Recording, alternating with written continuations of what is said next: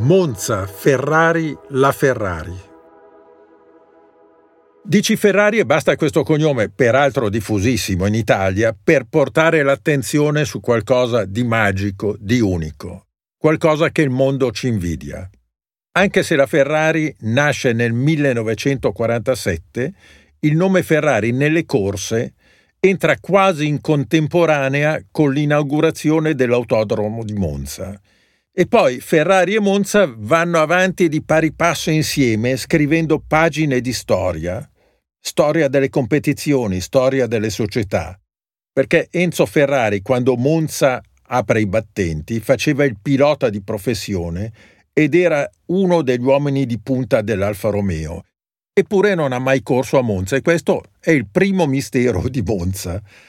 Ferrari era già pilota ufficiale dell'Alfa Romeo e avrebbe potuto tranquillamente competere con i vari Sivoci, Ascari, Campari e compagnia. Eh, però, stranamente, non compare mai in un ordine d'arrivo, non compare mai nell'elenco degli iscritti. Eppure Ferrari ha una storia che viaggia su due binari paralleli in quegli anni perché da un lato faceva il pilota, dall'altro poi nel 1929, senza mai annunciare il ritiro delle corse, dà vita alla famosa scuderia Ferrari. Che cos'era la scuderia Ferrari? Era un team privato che faceva correre delle Alfa Romeo mettendoci su dei piloti paganti e degli altri piloti che pagava.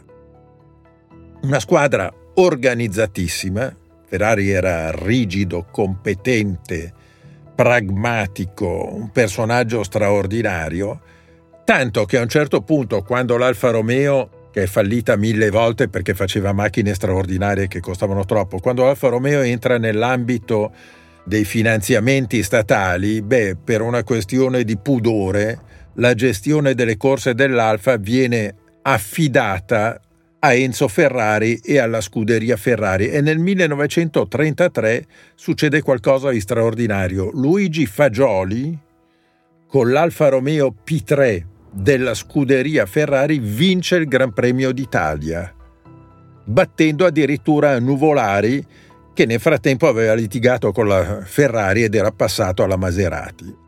Ecco, è la prima vittoria della scuderia Ferrari a Monza, non della Ferrari, scuderia Ferrari che, ripeto, correva con le Alfa Romeo. Poi Ferrari va a gestire direttamente, diventa dipendente dell'Alfa Romeo, eh, prima del secondo conflitto mondiale, viene licenziato perché aveva un caratteraccio e litiga con i dirigenti, dopodiché prende una lauta liquidazione e dà vita alla Ferrari che incomincia a costruire automobili nel 1947. Nel 1948 c'è la prima partecipazione di una Ferrari interamente costruita da Ferrari a Maranello al Gran Premio d'Italia con Farina e Sommer e l'anno dopo, con la 125, c'è la prima vittoria della Ferrari all'autodromo con Alberto Ascari. Alberto Ascari era figlio di quell'Antonio Ascari, amico e compagno di squadra di Ferrari, che aveva trionfato nei primi anni della storia dell'autodromo. Quindi è tutto eh, una vicenda eh, romantica. Fatto sta che a tutt'oggi Ferrari ha preso parte a tutte le edizioni del Gran Premio Italia conquistando 20 vittorie e peraltro eh, la Ferrari ha potuto festeggiare a Monza la conquista di tanti titoli mondiali. Ne cito qualcuno sperando di non sbagliarne, di non dimenticarne altri. Fangio nel 56, Hawthorne nel 58, Filil nel 61, Lauda nel 75, Schechter nel 79. Monza, autodromo straordinario per Ferrari, che era legatissimo all'autodromo lombardo, autodromo nel quale Ferrari ha anche vissuto eh, dei dolori tremendi perché ha perso l'amico Sivocci. Sivocci era quello che l'aveva portato a correre prima con la CNM e poi con l'Alfa Romeo agli inizi della sua carriera di pilota. Poi aveva perso Campari, Campari amicissimo di Ferrari, compagno di eh, scorribande, amico intimo, poi von Trips. Ecco, e di Campari vi racconto una storia che mi raccontò lo stesso Ferrari. Campari era un tipo esuberante, un milanesone. Eh? A un certo punto si montò la testa, aveva guadagnato un sacco di soldi e decise di dar vita a, a, una fabbrica di bibite. Sapete cosa fece? Fece il bitter Campari, dicendo che lui, chiamandosi Campari, aveva il diritto di usare cognome, se non che il bitter Campari c'era già e apparteneva a qualcun altro che si chiamava Campari e l'aveva inventato prima di lui. Ci fu una grossa causa e Campari perse un sacco di soldi. Ferrari ha avuto due figli. Dino, dalla moglie Laura, e Piero dalla compagna della vita di Ferrari, Lina Lardi. Beh, Dino era appassionato di corse, aveva fatto studi tecnici e lo ritroviamo in tante foto degli anni 50 proprio a Monza, ne ricordo una alle spalle di Alberto Ascari quando Ascari vince il primo titolo mondiale. Piero, Piero arriva dopo, è una persona molto riservata, oggi è vicepresidente della società, è una persona però dalla quale passano tutte le decisioni cruciali della Ferrari, è uno che preferisce fare due passi indietro piuttosto che uno avanti, competenza straordinaria, fiuto manageriale unico, però di Piero si parla poco, anche perché la Ferrari, eh, dopo la morte di Ferrari, ha sempre avuto presidenti che non si chiamavano Ferrari perché decisi dall'azionista di maggioranza che è stata a lungo la Fiat e oggi è la Exor. Ferrari, Ferrari a Monza arrivava molto molto volentieri gli ricordava un po' la gioventù, gli ricordava i collaudi che aveva fatto gli ricordava tante cose. Arrivava eh, di solito a metà mattina eh, durante i test della Formula 1 o degli sport prototipi, eh, si fermava a parlare con i tecnici, poi puntualmente andava al ristorante situato dietro ai box dove il gestore, un trentino, gli faceva trovare sul tavolo sempre pronta una bottiglia di soave, un vino bianco che Ferrari amava in modo molto particolare. Dopodiché pranzava qualche volta con gli ingegneri, qualche volta con eh, i piloti, ma molto più volentieri con i giornalisti dai quali voleva sapere tutto. Beh, Ferrari arrivava a Monza puntualmente, io lo ricordo tanti anni con una 250 GT azzurra 2 più 2, una macchina da due posti più 2 intesi come posti veramente di, di, di sfortuna, non di fortuna. Dietro rannicchiato stava l'autista, Peppino Verdelli, l'autista che non ha quasi mai guidato perché Ferrari voleva sempre guidare lui. Accanto a Ferrari c'era la moglie Laura Garello che mm, raramente scendeva dalla vettura, rimaneva lì tutto il tempo a leggersi i giornali, a farsi aria con un ventaglio e a pensare alle proprie cose. Ferrari a Monza ha dato tanto, ha dato persino una formula addestrativa che si chiama Formula Cadetti Monza che inventò col presidente dell'ACI di allora, Bertet, personaggio passato alla storia anche per tante vicende eh, fuori dall'ambito sportivo, un personaggio straordinario, premiato dal Presidente della Repubblica, eccetera, ex partigiano, tante cose. Beh, la Formula Cadetti ha fatto venire alla ribalta, una formula, era una formula molto eh, economica, addestrativa, monoposto piccole con motori a sogliola della Fiat 500 da qui sono usciti tanti piloti che poi hanno fatto un'enorme carriera, tipo, non so, faccio un nome a caso, Michele Alboreto. E visto che parliamo di italiani, bisogna ricordare che eh, l'ultima vittoria di un pilota italiano a Monza nel Gran Premio si deve a Lodovico Scarfiotti. Scarfiotti è l'unico italiano della Formula 1 moderna ad aver vinto con una macchina italiana, appunto la Ferrari nel 1966.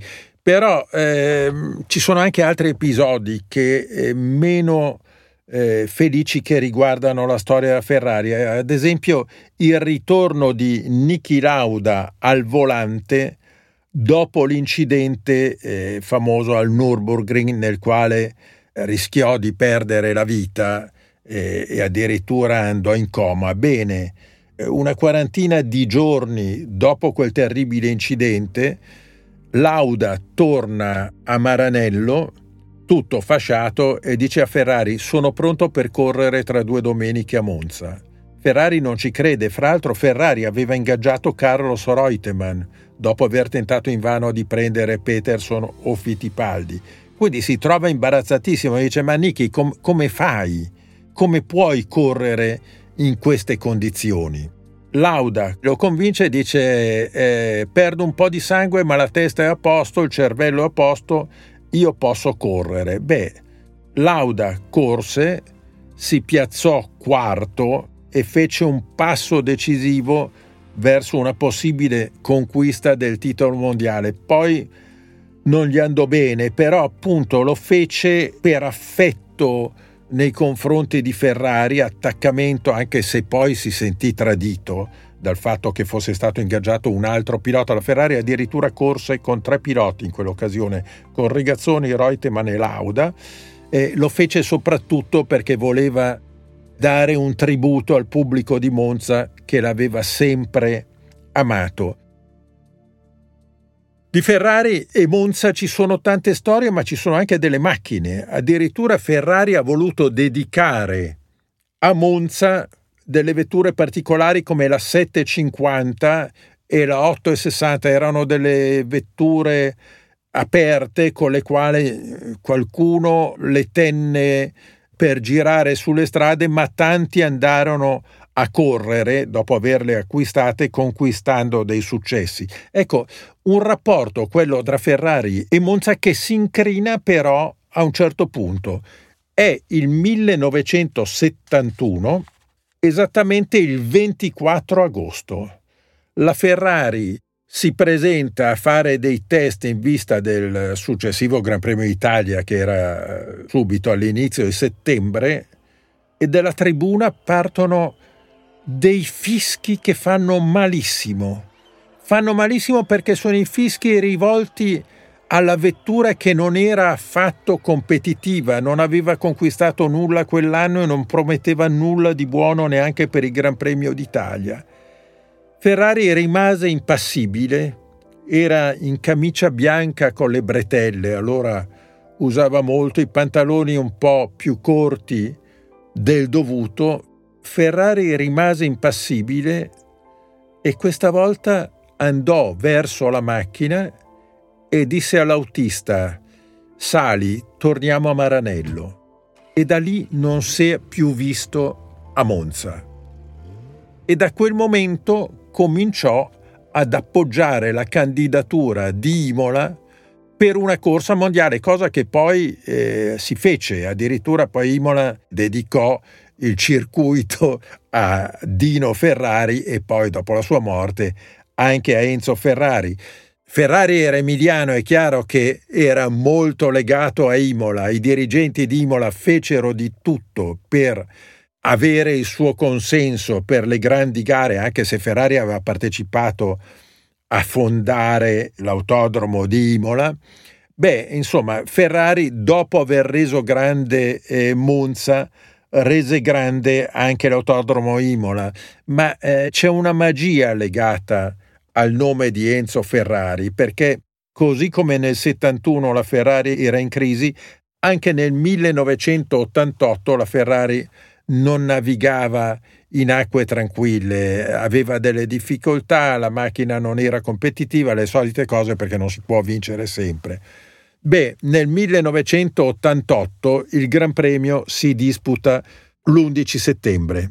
Il 14 agosto dello stesso anno era morto Ferrari.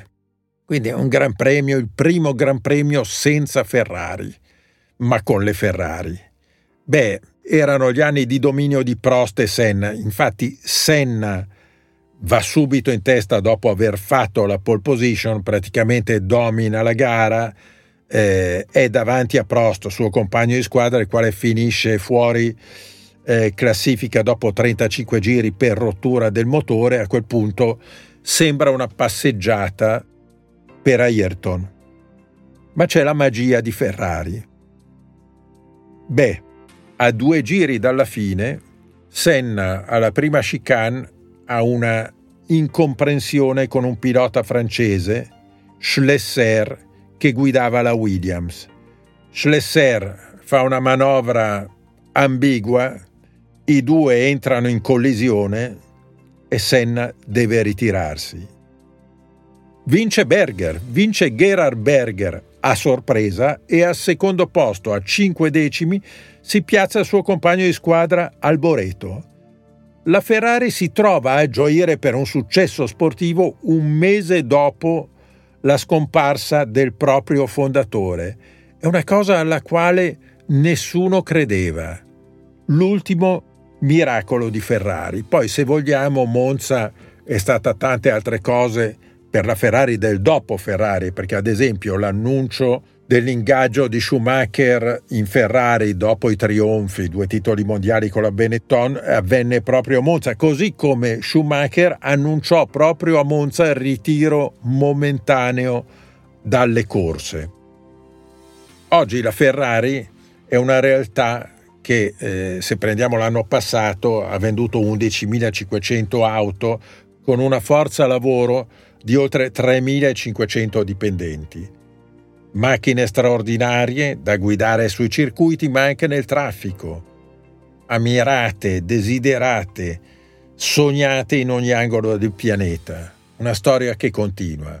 E se la Ferrari ha aiutato Monza a crescere, è anche vero che la Ferrari senza Monza non sarebbe stata la stessa Ferrari.